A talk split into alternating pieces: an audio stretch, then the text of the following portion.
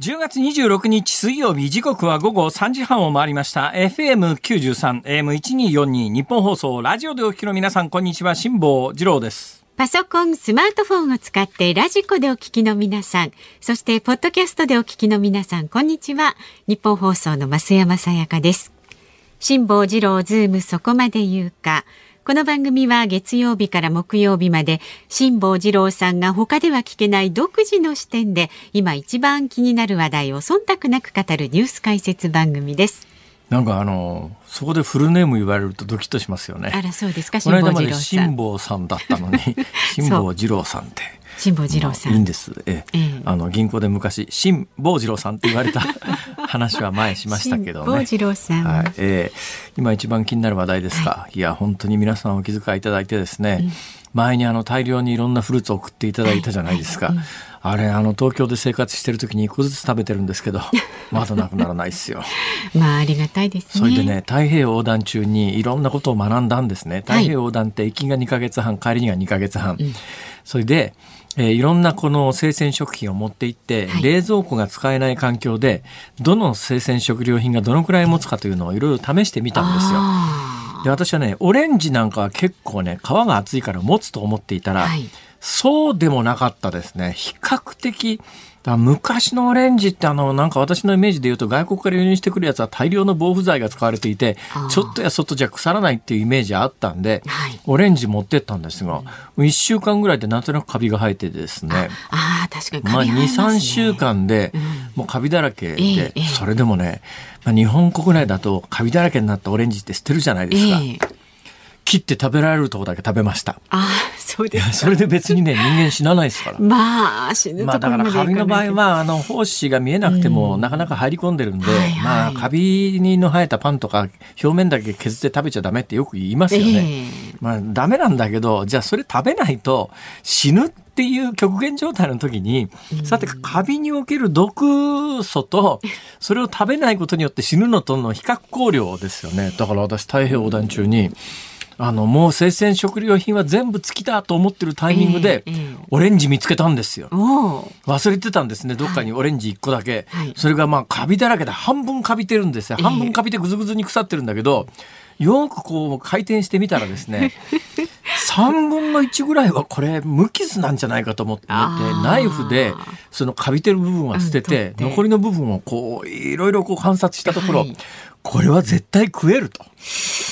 絶対食えると判断して、えー、食ってみたら、うまかった。あ、そうですか。はい、で、えー、大私公開日誌をもう詳細につけてたんで、はい、そのこの間ね、うん。あの、ある人と会食をしていたら、はい、いや、その人はありがたいことに私の風のことは風に問えという本をですね、風のことは風に問えという私の本を まあ読んでくださってたみたいで、はいはい、いや辛坊さんよくあんなに克明に覚えてますねって言うから覚えてるわけねえだろうと、公開日誌見ながら書いたんだよ、うん、公開日誌っていうのは毎日今日何があったかを必ず、えー、私の場合はまあパターンで夕方日が暮れる直前ぐらいに日が暮れると船内真っ暗になりますから、はい、文字も書けなくなりますからね、はいだから日が暮れる直前ぐらいに毎日公開日誌を書くという習慣をつけていたんで、それに基づいて、まあ、あの、風にことは風に問え という本が出来上がったわけでありますが、あの、あの、その公開日誌を見るとですね、持ち込んだ生鮮食品が何日目にあの、亡くなったとかね、何日間で腐ったとかっていうのが詳細なデータが残ってるんですよ。冷蔵庫使えない環境下で。その時に、驚いたのが、はいあこれはもうダメだろうとか持たないだろうと思っていたものの中で、うん、一番持ったのがキービーフルーツ。あキウイ。びっくりしました。キー。ビーは、例えばイチゴとかね、バナナなんかも結構早いんですよ。バナナもあっという間に皮が茶色くなって、まあね。えー、皮が茶色くなって、中も結構溶け出しますから、うんはいはい、そうそう持たないんですけど、うん、だから青いバナナ持ち込んで、まあ、湯やあの室代わりに太平洋横断中で黄色くしていくっていう手はあったかもしれないですけども、えー、青いバナナなんか持ち込んでませんからバナナはもう1週間ぐらいで食べられちゃダメですね。ところがキービィは常温で3週間持ちました。常温で。私の経験だとよ。だからまあそれは特殊なキービィだったのか、一般論としてそうなのかわからないですが。でも割とキウイって長持ちしますね。キウイ長持ちするんじゃないかなという思いがあるもんですから、その数週間前に大量に果物をいただいた中で、キウイは一番後にしようと思ってですね。順番がね、ね、それ以外のものを食べてるんですが、うんはい、2週間完全に今日食べて持っていたのが、はい洋梨は意外と持ちましたね。持ってますね。あ、それでも元が割とじゃあ、だ元はしっかりしてたのかな。でも梨、それが意外にね、うん、持たないのがね、リンゴなんか結構なんかあの秋に収穫して、はい、長いことあの多分ね保存の方法が多分リンゴを保存するにはこのぐらいの温度っていうのがあるんだと思います、ね、温度管理が非常に難しいんだと思いますね、うん、リンゴって意外と持つは持つんだけど、うん常温で保存しとくと急激に味が落ちますね。味落ちるしなんかもさもさした感じになっちゃいますよね。そうですよ。リンゴって意外と持たないな。腐らないけど味がね、すごい勢いで変わっていきますから。はいはいはい、だからあのこれは持たないだろうと思われるいちごみたいなやつはやっぱり持たないですね。あの柔らかいやつ、柔らかい系は持たないですけど、えー、オレンジが意外と。早めにいたんで私はすごい去年太平洋横断中に衝撃だったんですが、まあ、いろいろ、ね、いやこんな話をしようと思ったんじゃないんです。はいはい、でもうもう気ぃ付かないでくださいねって、うん、送らないでくださいねと、はい、えー、こうお伝えしてもう来るんだったら金塊が私の本にしてくださいって言ったら、うん、私の本が、はい、えー、再びあのブームが起きましてですね、えー、えー、皆さんにあのお寄せいただいておりますので、はい、あの丁寧に全部サインをして今返送作業の真っ最中でございますから、ね、どうぞあの、はい。えー、気長にお待ちをいただければと思いますが、そんな中、今日これやってきたらですね、えー、これちょっと驚いたんですよ。何でしょうか。私あんまり物を買う趣味がないんですけども、どうしても必要に迫られると、こう悩んで悩んで悩んで悩んだ末に買うんですね。えー、で、この間からもうこの3か月ぐらい買おうかどうしようか悩んでる 最先端にあったものっていうのは、お風呂の中で体を洗うタオルなんです。タオルえー、それ、そんなに悩むんですか？いや、この体洗うタオルはですね。はいはい。悩みますよ。ね、体洗うタオル。で、えー、普通のタオルで洗うとですね、うん、洗った後の洗う時の多分気持ちよさとか、あれはね、コットンの普通のタオルが一番いいと私は昔から思うんだけど、あのコットンのタオルの問題点は、洗い終わった後、タオル自体をね、えー、洗うのに時間がかかるわけですよ。まあ、綺麗にするのね。ねあれ綺麗にしようと思うと、洗面器で何回もお湯変えて、えー、えー、1回や2回じゃダメじゃないですか。何回か洗っても、はい、あの、洗面器のお湯がなんとなく白く濁りますから、うん、それ全部綺麗にしようと思うまでこう 洗うと、結構手間かかるんですよ。ところが、あの、ナイロン系の網みたいなやつありますよね。はいはい、網みたいな。ペランペラン、ね、ペランペランのやつ。うん、あれは体、すごく泡立ちが良くて、はいただし、ナイロンのあのタオルで肌をこするのはどうなんだろうっていう議論は前々からあるんですよ。それで、うん、だけどあれはね、泡切れがいいもんですから、はい、使った後洗うのはシャワーで一回流すと綺麗になっちゃいますからね。ね。と、お湯の節約にもなりますし、はいはい、ただナイロンでもうこの年だから、そういうところであの手間を惜しむよりは、うん、ね、お肌にいいようなものを使いたいと、こう思っていて、いい、なんかお風呂用のタオルがないかなと思って探していたら、はいね、そう、誰にも言ってないですよ、この話は。聞いてないです、ね、で、ネットで検索もしてないです。うん、ネットで検索せずに私は店頭で買おうと思ってますから、えー、ネットで検索した、あの、履歴もないんです。うん、とにかく自分の心の中で、この3か月ぐらい、お風呂入る時のいいタオルがないかなとこう思いながら、毎日過ごしていて、帰りがけにその辺のあの、スーパーであるとか、ここ割と近所にですね、ハンズみたいなやつがありますよね。はい、ハンズみたいなところ行くと結構いいのがいっぱい並んでますから。はいはいでハンズのタオル売り場でですね、うん、日がない一日こう見ながら、多滅すがめつどれにしようかな、どれがいいのかな。うん、今日はやめとこう、明日にしようと思って、もうこの3か月ずっと お風呂のタオルで悩んでいたら、今日スタジオに来て、いただいたリスナーの方からの、あの、手紙とか封筒とか入ってるところがあってですね、何の気なしに手伸ばして封筒を開けたら、はい、体洗うタオルが入ってて、これは驚いたな。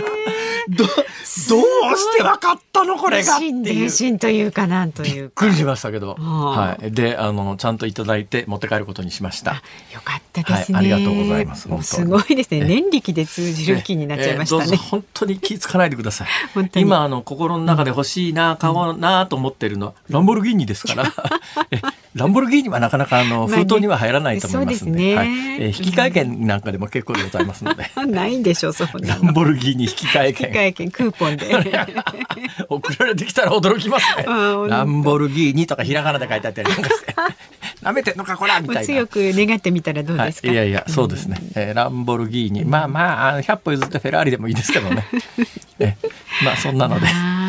本当にありがとうございます、ね、心が通じ合ったということでよかったですよ本当にあの、うん、気づかないでくださいもう本当にまたその気持ちを番組で還元してってくださいね私が？今日も昨日よりもいい放送明日は今日よりもいい放送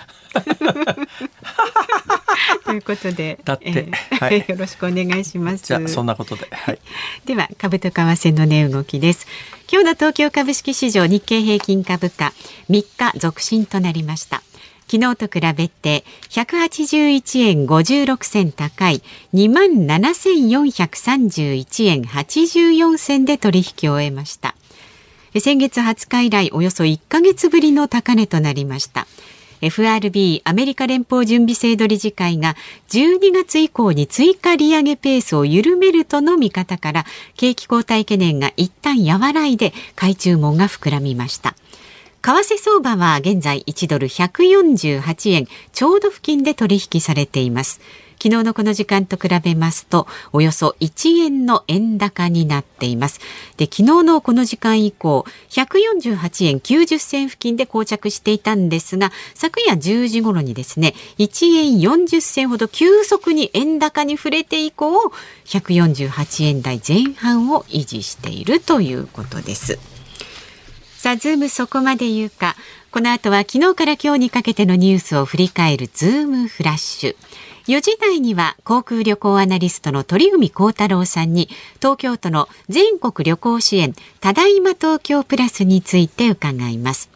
で5時台は中国共産党大会胡錦涛氏の、退席前の新たな動画が拡散というニュースにズームしていきます。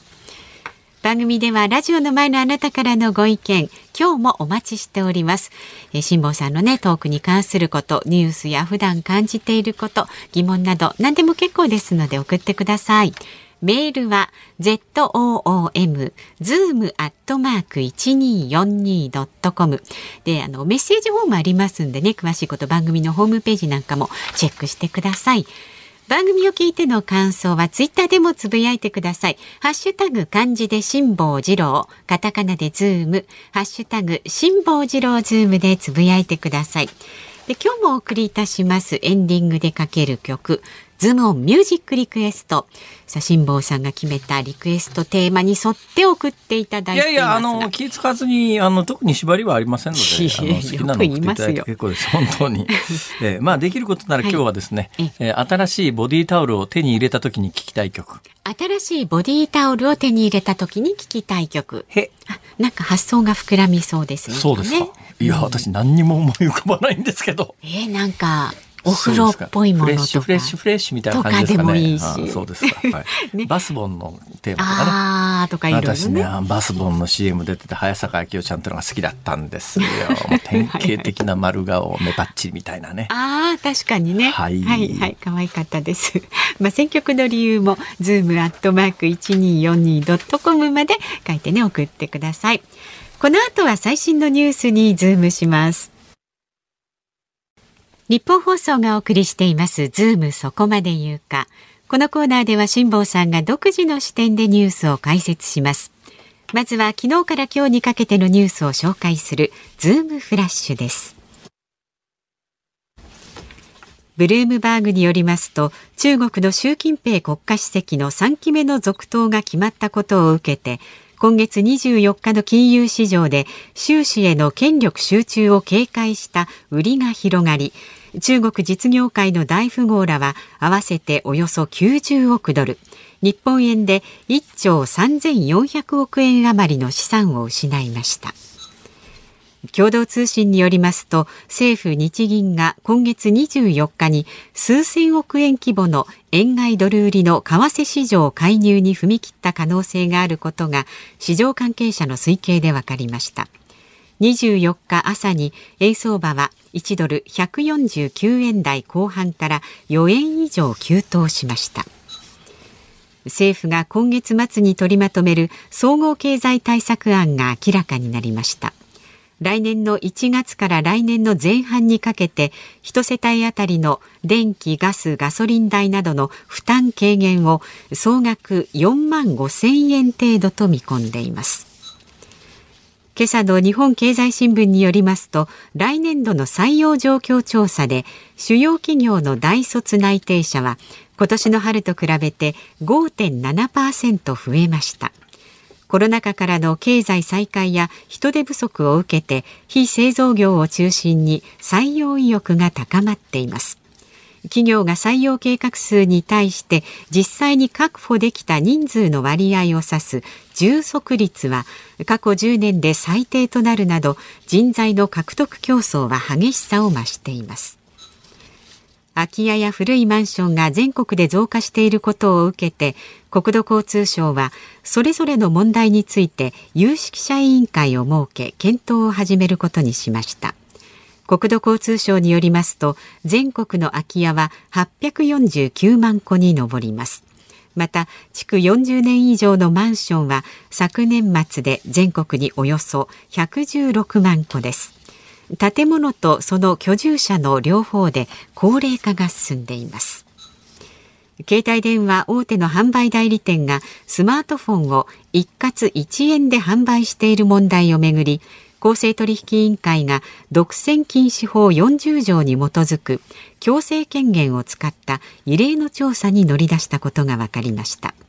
公正取引委員会はスマホを実質1000円以下で売ったことがある代理店に携帯大手との取引の実態などを11月2日までに報告するよう命令しました。面白いわ。ええ。あのこのズームフラッシュというコーナーはですね、うんえー、何をニュースの原稿にするかということに関して私一切関わってないんですよ。うん、ねで、一応この番組ってあの構成作家ディレクターが日替わりなんですよ。はいうんうんでまあ、このズーム項目ズームフラッシュのニュース項目を誰が決めてるか実は私この番組やってもう1年以上になりますけど、まあ、関心がないということもあってですね 知らないんですよ。だから誰が決めてるか知らないんだけど、はい、今増山さんがざーっと紹介してくれたニュース項目を見てて、うん、ほ面白いなと思ったのは、うん、全部お金の話です。全項目。一項目もそれ以外のニュースが入ってないですよ。全項目お金の話です。ああ、本当だ。これは結構徹底してるな。誰の好みかなこれと思って。いやディレクターの江澤さん？違う。あ違うね、まあ、スタッフ相談してね、はい。えー、でまあ一つ一つ見ていきますか、うん、えー、古いマンション問題ね。あの古いマンションもね、はい、マンションは管理を変えと昔から格言がありますが、うん、本当にそうで築40年以上のマンションでもいまだに高値で取引されててで一定以上の古くなったマンションって買いたいと思っても住宅ローンの審査が通らなかったりなんかするんですよ。だから所得じゃなくて要するに担保価値がないということで審査通らなかったりするんですが私が実は今から30年近く前に買ったその当時でも築20年のマンションっていうのがあってですね、築20年当時超えてたんで、うん、その、これ、まあ、あの、ローン通るかしらって、まず最初に事情を聞いた人は、いや、その築年数だとローン降りないかもしれないよって言って、えー、で、ローン申請してみたら、一発で通ったんですよ。えー、ほんで、銀行の人に聞いてみたら、あ、あそこのマンションはね、あそこのマンションは確かに築年齢低い、古いですけども、うん、管理が非常にしっかりしてて、えー、駅から近くて便利ですから、あの、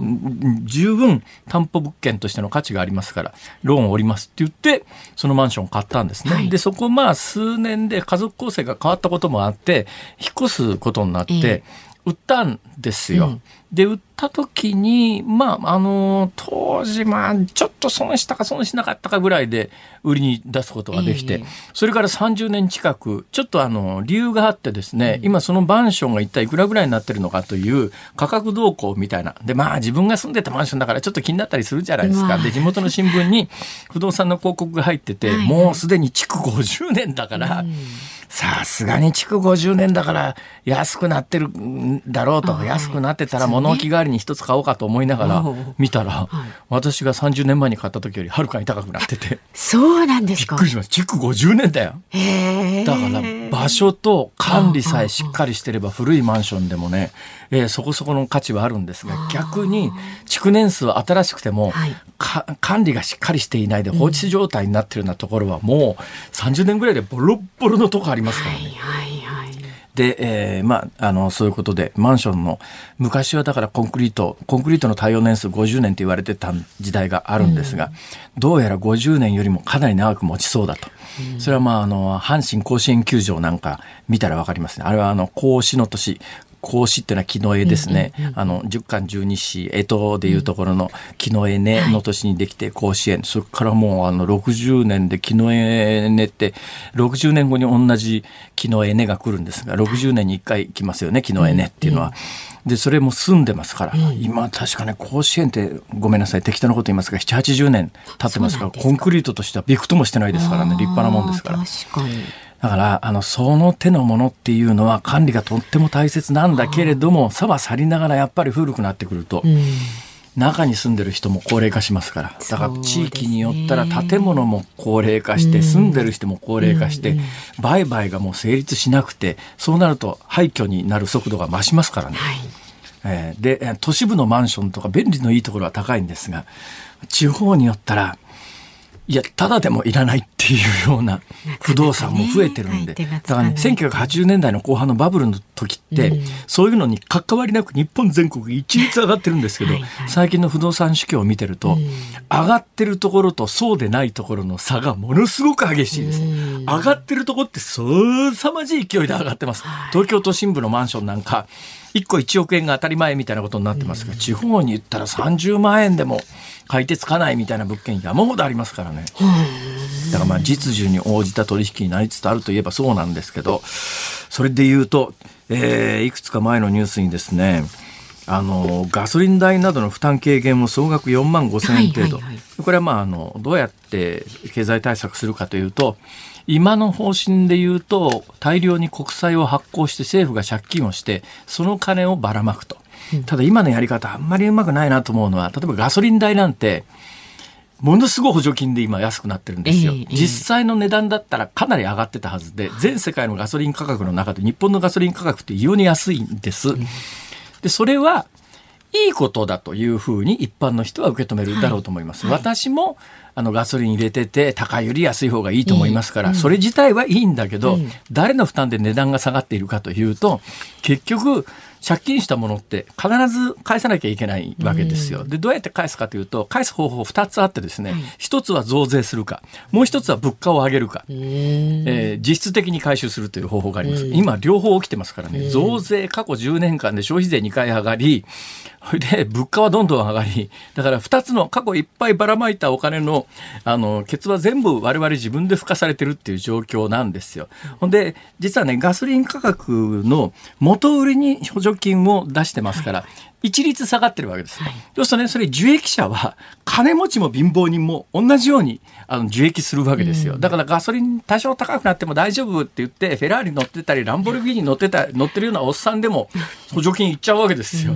それ不公平じゃないのっていう考え方と、もう一つはですね、うん欧米みたいに全世界的にガソリン価格が上がってると、やっぱり省エネの車に乗ろうとか、あの、車のやっぱり燃費もっと向上させなきゃいけないとか、えー、どうやったらエネルギーを節約しながら生きられるかとかっていうのを、みんな考えて、そこにイノベーションが生まれて、次の世界、世代にこう進んでいくわけだけど、これ元売りで一律ばらまいて、金持ちも貧乏人も全員一律自分たちの借金で金ばらまくみたいなことをすると、そういうイノベーションが止まっちゃうわけです。でふっと何年か経って気が付いてみたら、世界すごい省エネ進んでて、いろんなものの性能がだから値段燃料費が高くなっても生活できるような構造改革が起きてるのに、日本は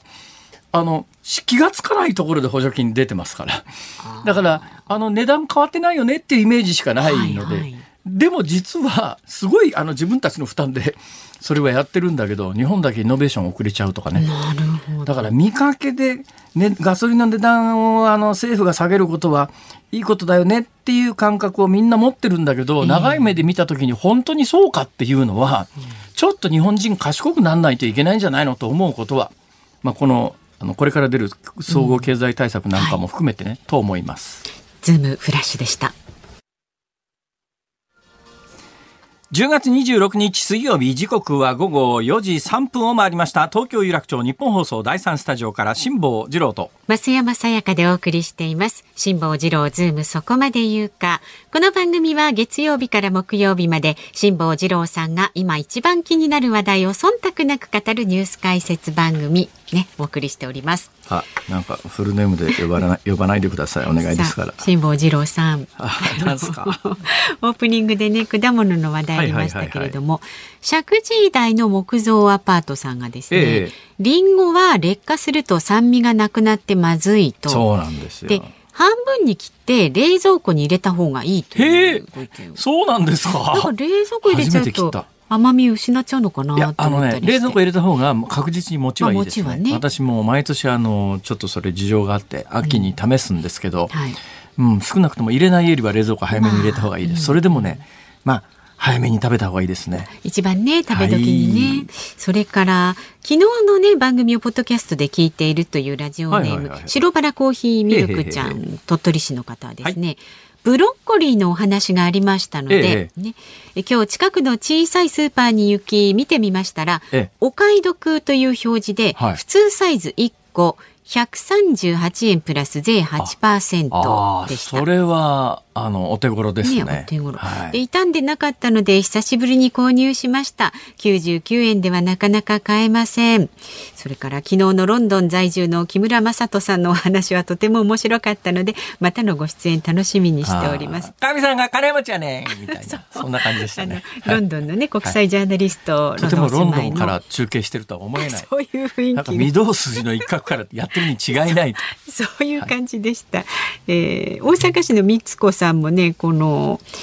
遅れてポッドキャストで聞いているそうなんですが、ええ、ロンドン中継の人面白かったですね。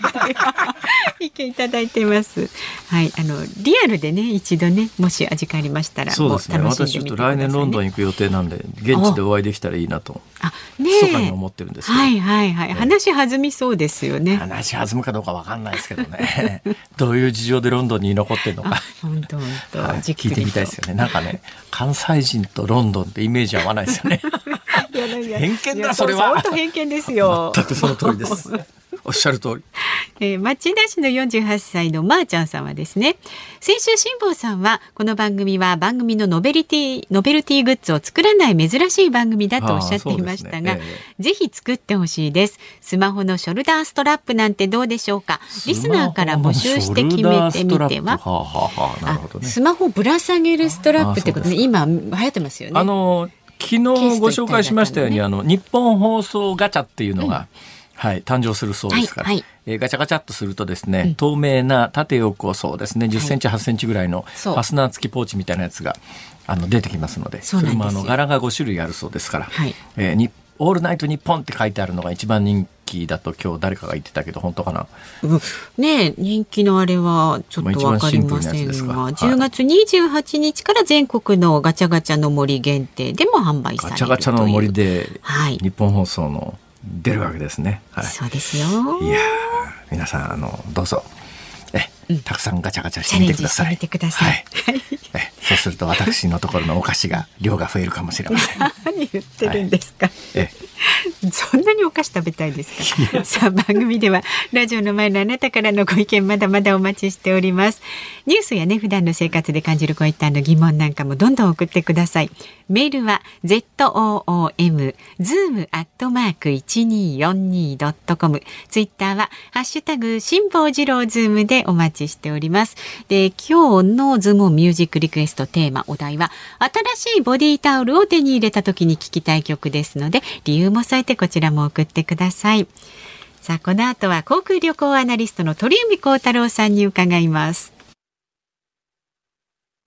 辛坊さんが独自の視点でニュースを解説するズームオン。この時間特集するニュースはこちらです。ただいま東京プラススタート。東京都は今月20日から東京都内の観光の促進を目的としたただいま東京プラスを開始しました。ただいま東京プラスでは全国の方を対象に東京都内の宿泊旅行または日帰り旅行の代金の最大40%で上限は8000円。さらに最大3000円分のただいま東京プラスクーポンが補助されます。ゲストの方にお話を伺います。月一レギュラー航空旅行アナリストの鳥海高太郎さんです。よろしくお願いします。よろしくお願いします。鳥海さん、はい、なんか噂によると昼から食レポをテレビでやってたらしいじゃないですか。そうなんですよ。TBS の昼帯で、あの、新橋の根室食堂さんに今日行ってきまして、今日からあれなんですよね、GoTo イート東京がスタートなんですけど、で、2年前にデジタルのクーポンが当たった人しか今日買えないんですよ。は？そう。あの、今日からスタートなんですが、購入するのにあたって、えっ、ー、と、デジタルとまあ、まず紙と両方あるんですけど、デジタルが先行するんですけど、はい、デジタルも今日からその抽選のための申し込みっていうのが普通の人は始まってるわけですよ。はいはいはい、でも2年前に1回抽選があって当たってたんですが、あの、コロナが感染拡大して止まってたんですよ。で、購入ができなくて、権利だけ残ってたんですよ。えー、で、権利残ってた人が、だけが今日から買っても今日から使えると。で、その話を広帯のスタッフにしてたら、えー、あの、今日あの、買うシーンから撮影をしたいということで、朝10時発売で、えー、10時に TBS に行って、はい、それであの、動画撮影して、それで12時からあの、使えるお店ということで、新橋の、えー、根室食堂さんで行って柿鍋を食べるという。別にあれですか？彦丸さんの次を狙ってるとか全くないです。あのロケそんなにもう行かないのでないです。全くなんとかのパラダイスやみたいな。でもね本当美味しそうに召し上がってたからそれもいけるかなと思いますけど。彦丸さんと区別つかなくなってたりなんかして。いやいやいやもうでも本当に25%大きいですね。電子で8000円で買ったら1万円分ですし紙が今度来月出るのは1万円払うと1万2500円ですそれってどのぐらいの確率で当たりそうなんですか？前回は9割ぐらい当たってますね。8割から9割ぐらい電子で。で、紙の方はスマホで、えっ、ー、と、先着順でまず購入するための権利を得るというものか、もしくはハガキで申し込むかってどっちかで紙の方はやるんですけど、ええ、で、こちらも前回は2年前僕簡単に買えましたね。あ、そうですそんなに、ただ今回結構状況、コロナの状況がもう全く違うので、えー、前回はまあちょっとやっぱりまだ食事行くのが怖いっていう方で、はい、まあ本当購入見送った方多いんですけど、まあ今回はかなり買う人がいるけど、でも、結構な枚数あるんで。外食する人は、それは絶対買った方がいいでしょうね。そうですね。3万点以上もうね、すでに使えるんですよ。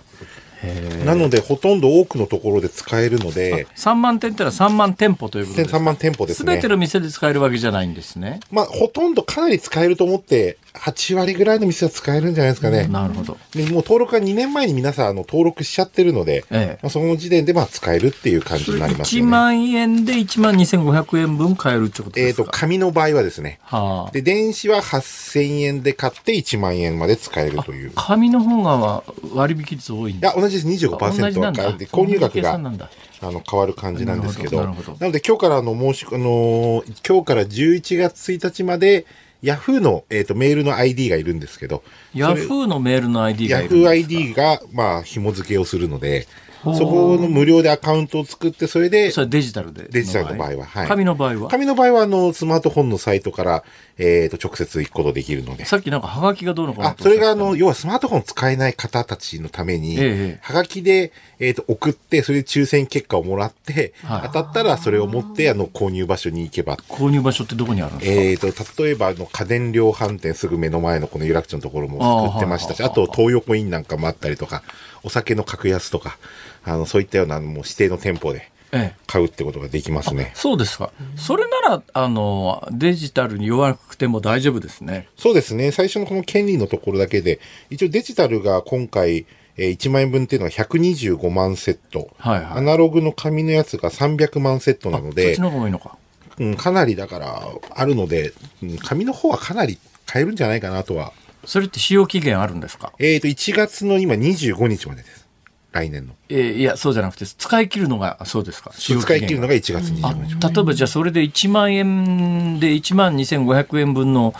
ものですか？そうです。もう、もう、あの、チケットを買ったとすると、うん、その1月25日までに1万2500円使い切らなきゃいけないということですね。そうです。余らしちゃうと損しちゃうってことですですね。そうです。だからまあ幹事やって一気に払っちゃってもいいです私のように月に1回500円ぐらいしか外食しない人間は。ダメです。っていうのは、1000円単位なんですよ。ダメです。あお釣りが出ないんですよ。あ、そうですか。そうなので、もう1000円は必ず超えてくださいって。はあ、だから島さん、ちょっと、あの、奮発して1000円まではちょっと上げてください。あ、1000円超えないとダメなわけです、ね、1000円超えないとお釣りが出ないので結局損してしまう。じゃあ500円のものを1000円のやつで買うと500円損しちゃうってそういうことです。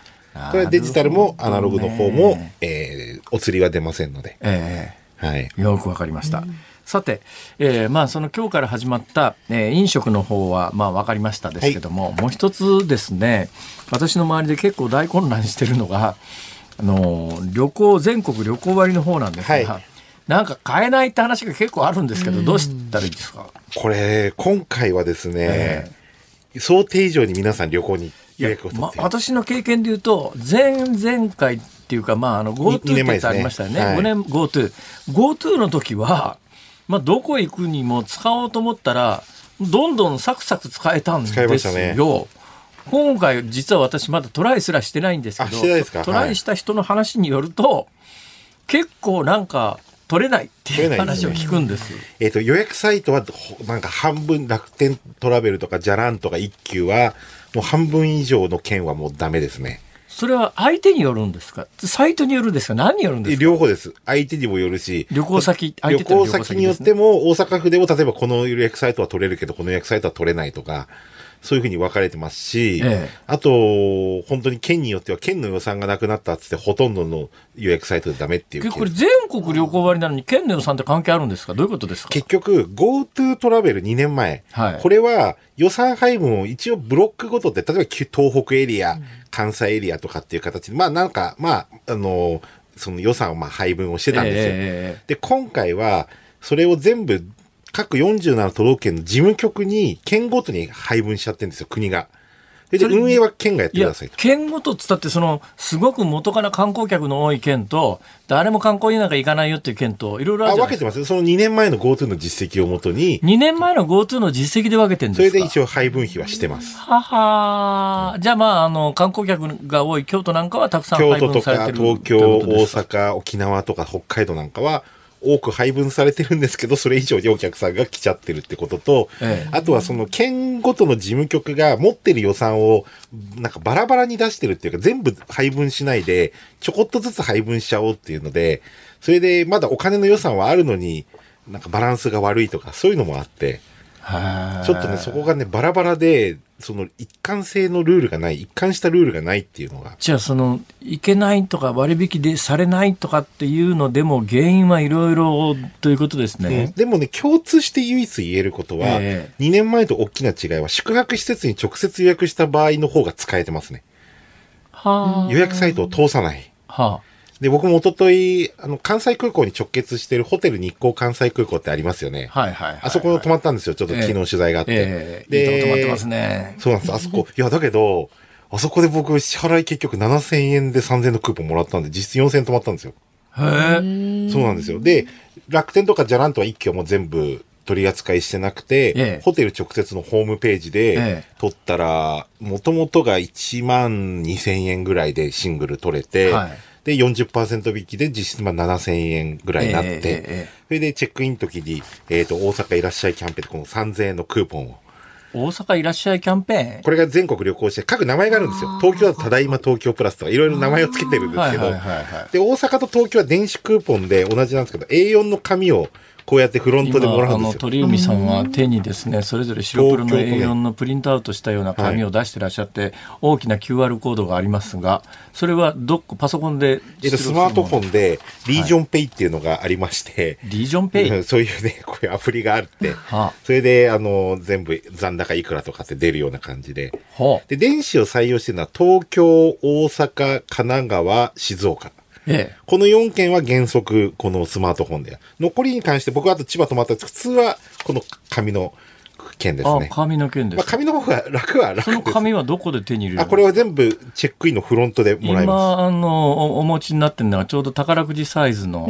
紙ですが、そ、ね、その紙は、1000円って書いてありますけど。はい。これが3枚もらえるんですけど、えっ、と、使い切れなかったんで1枚そのままちょっともう有効期限切れちゃってるもの。それはあれですか？要するに、昔で言うところの、地域共通クーポン、ね、地域共通クーポンってやつですか、はい、違いは、えっ、ー、と、GoTo は隣接県まで使いましたね。大阪だと、京都とか奈良とか周辺和歌山とかまで使えたら、今回はこの県内のみと。ちょっと聞いていいですか、うん、千葉県に泊まって3000円もらって2000円何に使ったんですか？回転寿司です。地元の僕がよく行く。僕地元木更津なんで、まあそっちの、あの、よく行く回転寿司。地元木更津なのになんで地元で泊まるんですか？えっ、ー、と、は泊まろうかなと思って。いや、初日だったんで、初日どこ泊まろうかなと思った時に、ええ、あ実家帰りがてらちょっと、あ、近くのビジネスホテル泊まると。木更津だって東京まで40分で帰ってこれるので、ええ、はい、あの、すぐ帰ってこれるのでということで、はい、行ってましたけど。はあそうですか。はい。いや、で、どうしたらいいんですか？あの、取れないって騒いでる人は。いや、まず直接ホテル予約っていうのを一番今検討するのが。ホテルに電話するんですか？えっ、ー、と、ホホテルのホームページでもいいですし、電話でもいいです。はあ、旅行サイトじゃなくて？旅行サイト旅行サイトではそのホテルがいっぱいで泊まれないことになっていっぱいっていうかね、相手はいるけど、その予約サイトに配分されている枠がないから通常価格しか予約ができないっていうふうに、今、その枠がないとかなっちゃってるわけですよ。あじゃあまあ通常価格で一泊2万円のホテルが仮にどっかあったとしますよね。うん、それ旅行サイトだと2万円でしか泊まれないけども、直接電話するとどうなるんですか？直接電話すると40%、まあ2万円だったとしても、えっ、えー、と、ホテルで、えー、チェックインするときに払う金額は、えー、40%引きなので、えー、2万円だとあれか、上限が5000円割引だから1万5000円泊まれますね。はは上限が一応宿泊のみって40%ですけど、上限が5000円までなっちゃう。はいはいはい、はい、そうすると1万5000円で泊まれると。はい、それで言うと3000円のクーポンがもらえますと。なるほど。8000円違ってきます。それとね、それと、前回 GoTo の時の経験で言うと、あの GoTo が始まる前にこのホテル大体いくらぐらいかなと思って思ねあの想定していたのであここからいくら引かれると残りがいくらだろうっていう計算が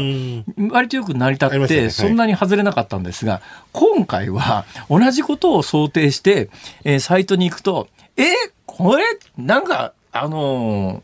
いや、便乗値上げじゃないけど、要するにあの補助金分だけ値段上げてんじゃないのかって思う時あるんですが。いや、もう、東京が今2割3割上がってますよね、大体。平均的に。待って、それで平然として言いますかね、今。いや、もうすごいですよ。で、やっぱり、ホテルの方取材すると、実際ホテルの稼働がすごい上がってると。はい、で外国人も戻り始めてきてるんで、ええ、外国人の予約も入る、日本人も、やっぱり2年前の GoTo の時はシニア層が動かなかったけど、今回は動くと。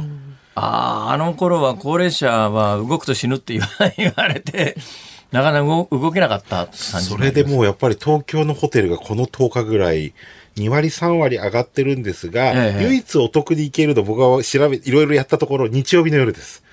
出張者がいないんで、日曜日の夜の東京とか大阪のホテルは、未だに安いです。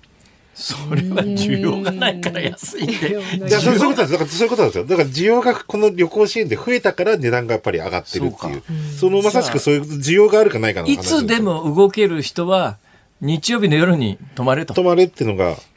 すごいですね。はあ、一番今回、この1週間、一番すごかったのが青森と秋田だったんですよ。はあ、で、この番組でご紹介した JR 東日本パスで3日間乗り放題で2万3000円。あれがバカ売れしたんですよ。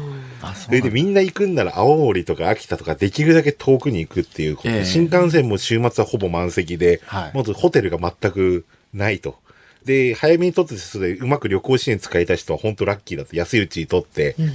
かつ旅行支援も使えたっていうハッピーな人もいたり、使えなかったって人もいたり。なるほど。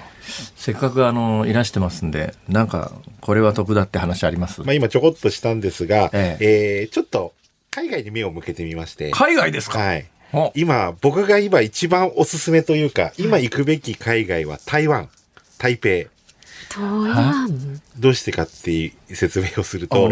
円安の中で、えええー、数少ないホテル料金が、えっ、ー、と、円換算した場合でもコロナ前よりも安い。えそうなんですか？台湾？台湾今ね。台湾も先、先週からようやく日本人が隔離なしで行けるようになったんですよ。今、台湾旅行はごめんなさい、どういうふうになってるんですか？えっ、ー、と、先週か先々週までは、ついても3日間ホテルに入ってから出て、やっと自由に動けたのが、台湾で3日軟禁されたら行く意味ないですよね。うん、そう。で、先月末まではまず観光で入れなかったんで、ええ、で先月末に一旦まず観光で入れるようになって、ただ3日いなきゃいけないと。で、それが先週ぐらいから、それが解除されて、今まで通り普通に行けるようになったと。もうとにかく、あれですか、日本のパスポートがあって、航空券があれば、ビザもいらないです。もうビザもいらないですか？はい。スッと入れて、れその日から観光できて。できます。えー、陰性証明もいらない。いらないですね。はい、ワクチンの接種証明は？ワクチンの接種証明も、おそらくちょっと確実ですけど、おそらくいらないと思います。はい。で、日本に帰ってくる時の、あの、72時間。あ、それはだから、えっと、ワクチン3回打ってないと、現地で打たないといけない。ワクチン3回打ってると、それもないわけです、ね、ワクチン3回打ってればいらないです。まあ、ただワクチン3回打ってる方に関してっていうことで言うと、もう何も、普通に、普通に行くことができるんですが、ちょっと僕もなんか今行きたい海外台湾で今いろいろ調べてるんですけど、ええ、もう本当にハワイすごいことになってるじゃないですか、円安で。あ、値段がね、値段が。何するにしても高いで、ね、その中で台湾は唯一、まだ中国本土からも当然来ないですし、はい、で、日本人もようやく行き始めるかどうかっていうところで、えええー、と、まあ、韓国はやっぱり韓流ブームで、まあ、待ってた方がすごい多い一方で、うん、台湾は元からやっぱ好きで、じゃあ落ち着いたら行こうかなって、その、一気にドンって感じではなかったんで、よし、週末台湾だな。なんか私ね台湾行ってねあの台湾かき氷好きなんですよ。美味しいですよね。マンゴーそうなんです。台湾のかき氷うまいっすよ。専門店たくさんありますからね。あとまああのナイトバザールみたいなやつがあのありますよね。そうですね。夜市が夜市があるので。それで私ねあそこにねベイト温泉っていうベイト温泉はい。ベイト温泉っていう台北の北に地下鉄で上がっていくところがあるんですが、ここになんか日本風の温泉ですよねあれ。そうです。日本の近い温泉があって、ええ、あのえっ、ー、と金沢の加賀屋が加賀屋がありますね。ありますよねあそこ。加賀屋は確か多分相当お値段するんじゃないかと思いますが、でもねいいとこなんですよ。そのまま地下鉄に乗ってで終点まで行くとですねなんか港町みたいなところでね結構おしゃれな店とかね屋台とかいっぱい並んでてね、これいいなここと。ペイトはいいですよ。本当にいい温泉で日帰り温泉もあるんでちょっと深めのところがあったりとかまたありますけど、はい、あのすごいいいとこですよね。いいですよ。だけど私前に行った時はですねあの結構そんなに安いホテルじゃなかったんですが、はい、ちゃんとしたホテルだなと思ったらですね、うん中国大陸から結構お客さんが来てた時期で、えー、そういう人たちは、うん、あの普通ちゃんとしたホテルって、まあ、浴衣であの温泉も行けてもフロント周り出歩くのはとか思うじゃないですか、うん、あの大陸から来てる観光客の方ってね、うん、なんかパンツ一枚みたいなのでホテルの中うろうろしてらしてうわこれは逆に私なんかもあのラフでこれならいけるだろうみたいな。あれ、台湾、あれ、ワクチン接種いらないですね。大丈夫ですね。なしで普通に入れますね。ただ日本帰国の時にやっぱり必要ですので。航空券はでもそこそこするっしょ、えっ、ー、と、LCC とかとか多く4万円ぐらいで。え、あるんですか？買えます。ああ。で、辛坊さんみたいにあの、マイレージ持ってる方は、まだマイレージの席が比較的取りやすいところもあるので、えっ、と、便が戻ってますので、例えば ANA とか JAL のマイルを持ってる方であれば、まあちょっと燃油差チャージが少し高めですけど、まあそれでもかなり安くはいけるかなっていう鳥海さんに言うのもなんですが、なんか燃油サーチャージって、要するに、まああのね、原油の値段が上がってるから、はい、あの追加であの、航空運賃とは別にこんだけ請求しますよってやつが、私納得いかないのはですね、はい、あれ航空会社によって値段違うのはどういうことなんですかね？いやもうあれは完全に航空会社で収入になっちゃうので。だから、あの、税金はね、アメリカ入るとか税金はもう空港税はこれは代理徴収って形で、ええ、結局まあ、取るけど最終的にはその当局に渡すって感じですけど、はい、それに対して燃油サーチャージは単純に航空会社の収入で、子供を同料金取るっていう。うん、あ大人と子供って燃油サーチャージって一緒の金額なんですよ。それ体重制にしてくんないと、鳥海さん。いや、それ困るじゃないですか。やめてくださいよ、これ。そうなんですよ。そうですか。でも本当に今、台湾は戻りかけという状況の今、本当に再開したばっかりなので、あのお得に海外行きたい人は、うん、台湾がいいですし、いいすね、国内旅行する人はとにかく日曜日の夜日曜の夜をするとあのクーポンも3000円ちゃんと1日もらえますので。いや、あの、今もうね、こんだけ円安だともう、海外に行こうという気持ち自体がくじけちゃってるケース、結構ありますけど、今の話聞いて、あ、台湾か。じゃあ台湾ちょっと番組休まなくてもいけるもの私ですね、はい、ありがたいですね。はい、ちょっと行ってきます。ね、遅れないように戻らないとね、はい、あれですそうですね。いや、ちょっとごめんなさい。帰り飛行機結婚になっちゃいまして、みたいな。そういうの困りますけどね。はい、でもあれですね、東京のこのクーポンっていうか、全国旅行支援は本当に準備不足だったっていうか、どう考えたって3週間で準備できるわけがないと。そうですね。だってもうやるの分かってるんだから、他の自治体はね、ちゃんと県民割やってたんで、そのなんで東京だけなんだよ。いや、東京ね、分かんなかったんですよ。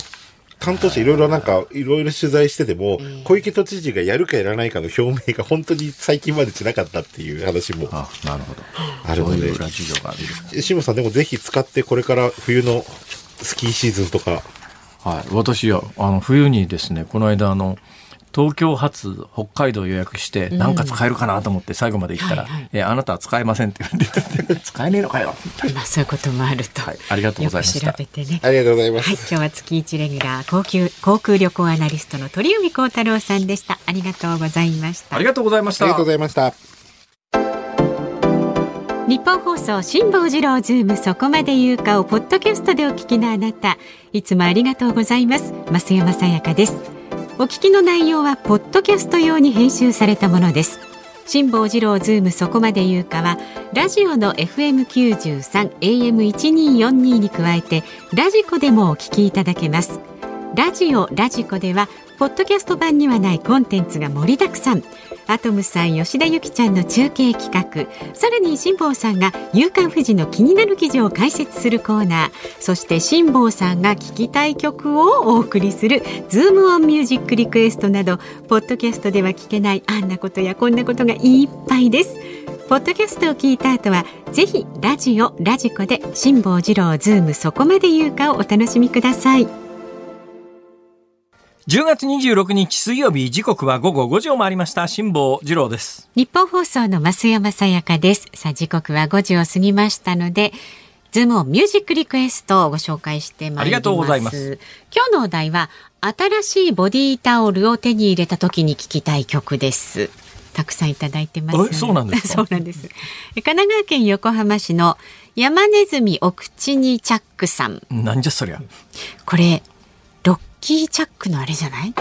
え？誰も知らないからいいです。わかる人だけわかればいいっていう、はい、ねラジオネームでしょうね、えっと、きっと。お風呂で新しいタオルを使うだったらあれでしょう。でどれですか？フランク・シナトラのニューヨーク。ニューヨーク。高らかにニューヨークニューヨーク。と歌い上げですね。昭和のネタですねそれね。ニューヨークね、はい、ちょっと俺ねニューヨーク行ってくるわ。え？ニューヨークなの？ニューヨークだ。べったべったな昭和のね、なんかね。はい、昭和三十年代ですかね。はい。足立区のラジオネームとしひこさん、四十一歳会社員の方。体に良いボディタオルを見つけた時に聞きたい曲は、ホイットニー・ヒューストンの Always Love You。なんで？これはね、辛坊さんが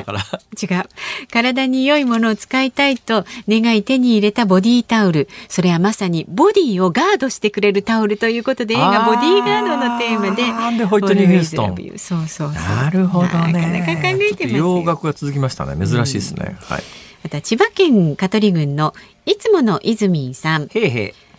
い。矢沢永吉さんの止まらないハーハー。どうして？この曲といえばこのハーハーでのタオル投げ。はい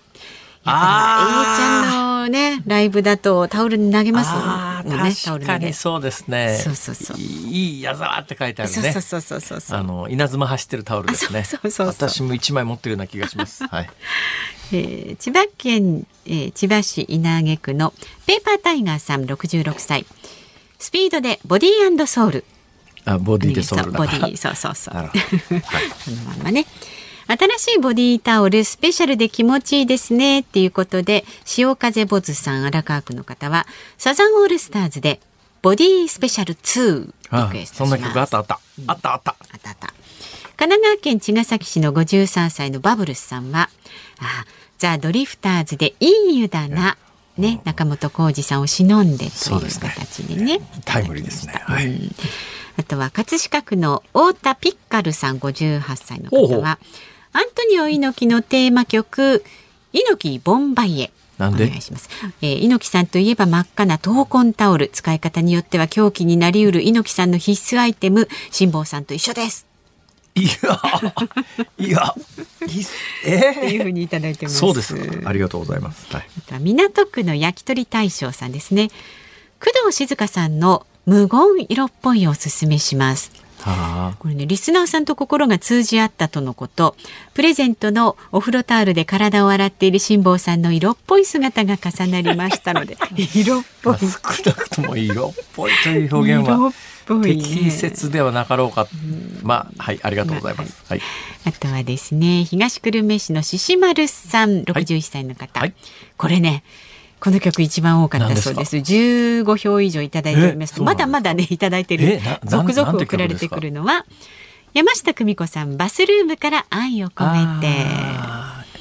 いい曲ですね。私この曲好きだわ、好きだわだけど。昨日も14人読んでヘトヘトになりましたからね。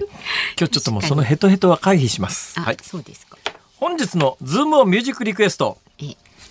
矢沢永吉止まらないハーハー。じゃあこれをエンディングにねお送りいたしますのでちょっとみんなでタオル投げてみてください。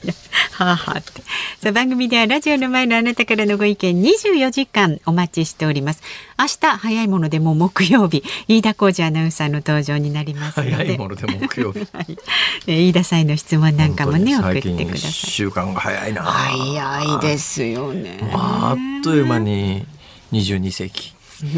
本当ですよ。はい、さあメールこちらまで z o o m zoom アットマーク一二四二ドットコム。ツイッターはハッシュタグ漢字で辛坊治郎、カタカナでズーム、ハッシュタグ辛坊治郎ズームであなたからのメッセージお待ちしております。辛坊さんが独自の視点でニュースを解説するズームオン。今日最後に特集するニュースはこちらです。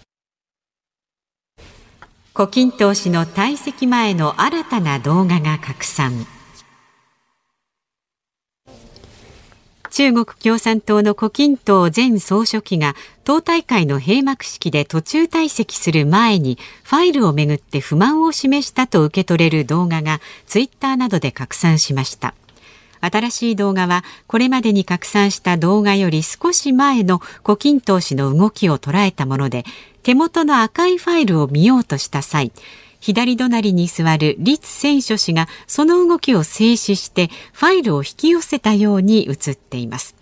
このファイルの詳細は不明ですが指導部や長老ら出席者の前に置かれていたもので胡錦涛氏が退席する際に支えた係員がファイルを持って共に退場しました。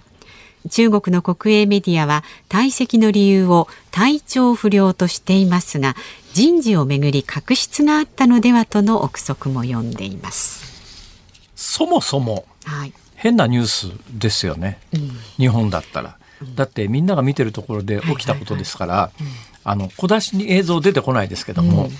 うん、最初に出てきた映像がえー、なんかあの腕ね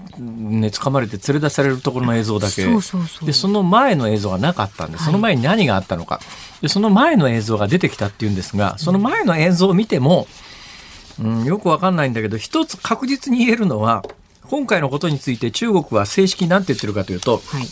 中国って国営通信社っていうのがありますね、まあ、共産主義国って基本的にあの情報を統制するために通信社とか放送局とかえー、全部政府が握ってますから、そこでまあ政府が伝えたいことだけ放送する。新華社というのはそういう国営通信社で、そこが基本的に何が起きたかという情報を流すんですが、はい、その新華社は今回のケースに関して何て言ってるかというと、あの、ツイッターを使ってですね、新華社という国営通信社がツイッターを使って、体調不良だったんで、えー、外へ出ましたって、えー、そういう発表をツイッター上で行ってます。はい、ただこのツイッターっていうのは、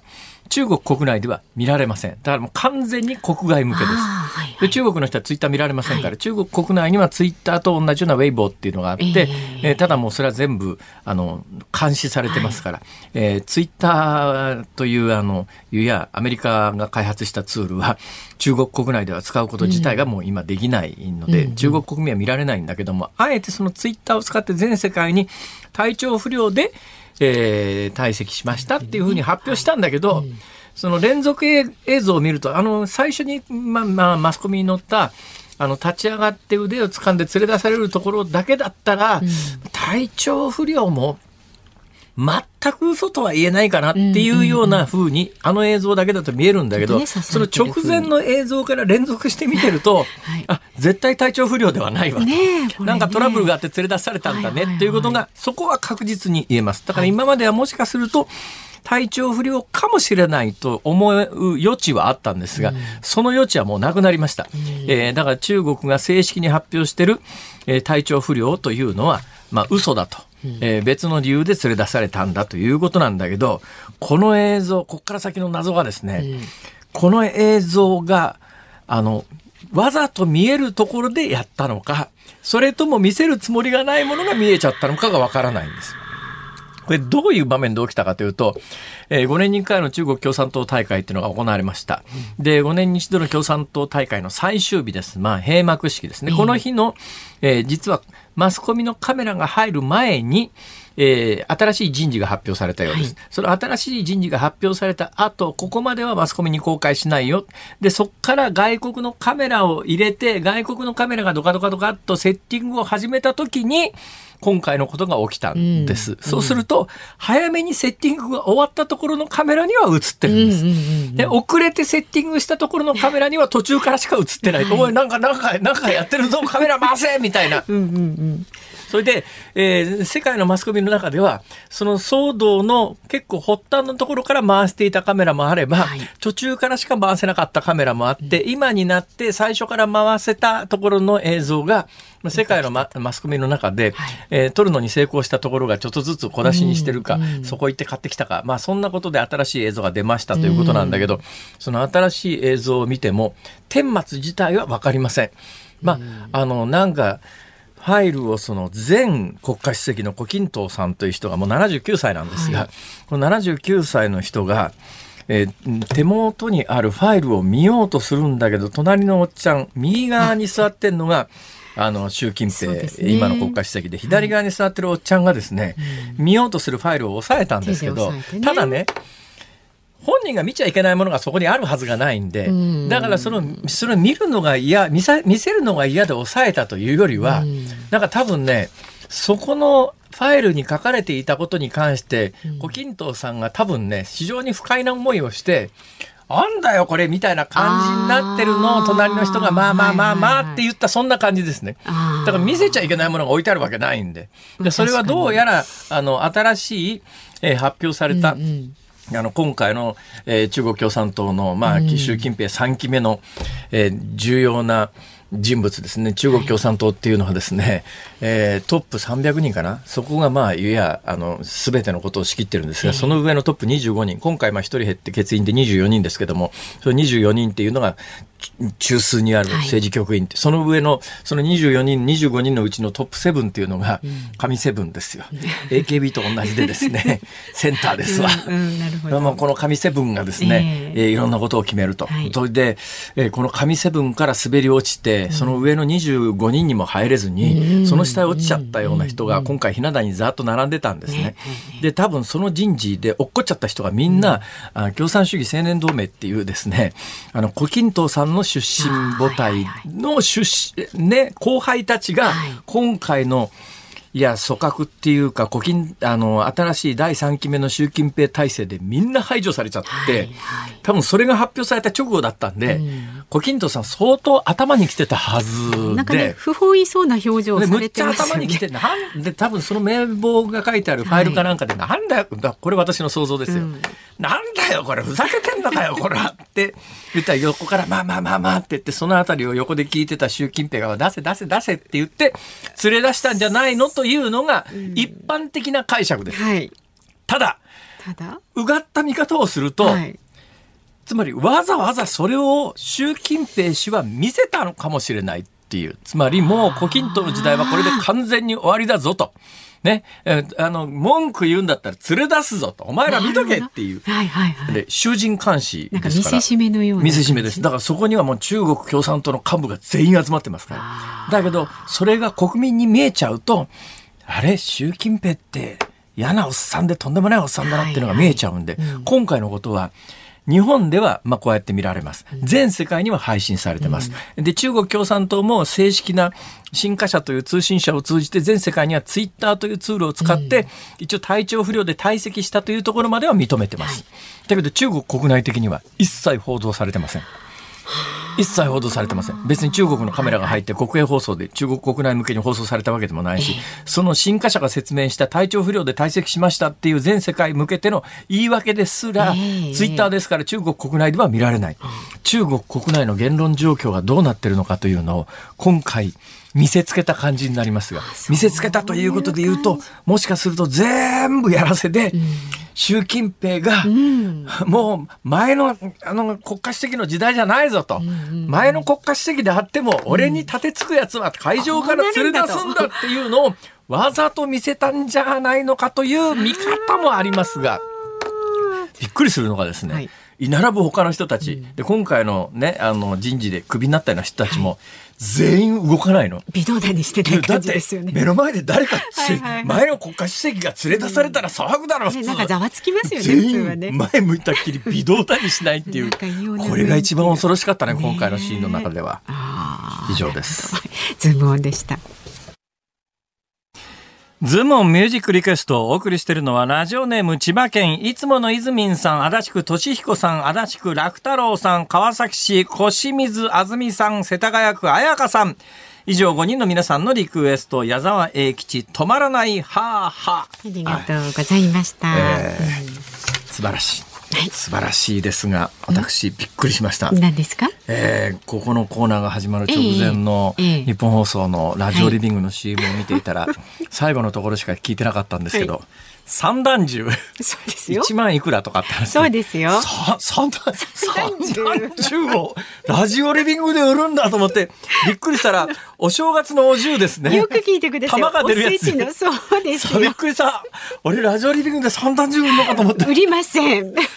三段重は売るんでしょ？三段重は売るけど三段重は売りません。そうですね。ややこしいやいやもう美味しいおせちね。あの千里さん、そのぜひお求めになってください。薄方の三段重。バラバラなって飛んできませんか それは売らないんでご安心ください、はい、失礼しました。さあお聞きの日本放送この後5時30分からはショーアップナイタースペシャル日本シリーズ第4戦オリックス対ヤクルト戦京セラドーム大阪から解説里崎智也さん実況清水久志アナウンサーでお送りいたします明日の朝6時からの飯田浩二の OK 工事アップコメンテーターは東京大学公共政策大学院教授で政治学者の鈴木和人さん。今国会初の衆議院憲法審査会安保理緊急会合について取り上げるそうです。明日の午後3時半からのこの辛坊治郎ズームそこまで言うか木曜日ですので飯田浩二アナウンサーの登場になります。やっぱりこのラジオは役に立つわ。今私の知り合いからメールが来ましてですね、えあるところでホテルを、まあいわゆる旅行サイトで撮ってたんだけど、撮れなかったんだけど、直接電話したら、撮れましたっていう、ラジオのおかげです。ありがとうございましたというメールをいただきました。有意義な放送。はい、えー、ここまでは辛坊治郎と、増山さやかでした。はい、明日もあるよ